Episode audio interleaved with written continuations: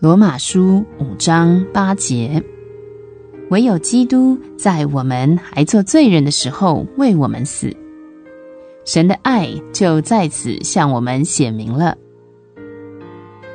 如果我们要证实我们的爱，那就必须用行动来证实。一时的热心，我们可以说出许多有关爱的美丽、崇高的词句。但当牺牲、苦难的考验临到的时候，那些美丽、崇高的话语都变成空虚的话语。世人的爱在言语上显得有力，但却经不起考验。然而，就神来说，他借牺牲所表示的爱是言语所无法描述的。唯有基督在我们还做罪人的时候为我们死。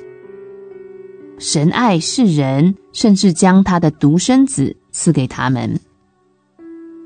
主耶稣为罪人死，他爱此不幸的、邪恶的、充满仇恨的世界。最丑恶的罪、最深的仇恨，也不能止息神的爱。耶稣的死，就是神爱最强而有力的证据。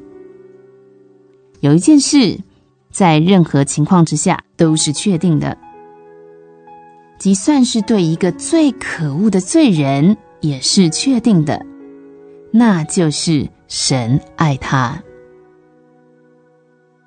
罗马书五章八节，唯有基督在我们还做罪人的时候为我们死。神的爱就在此向我们显明了。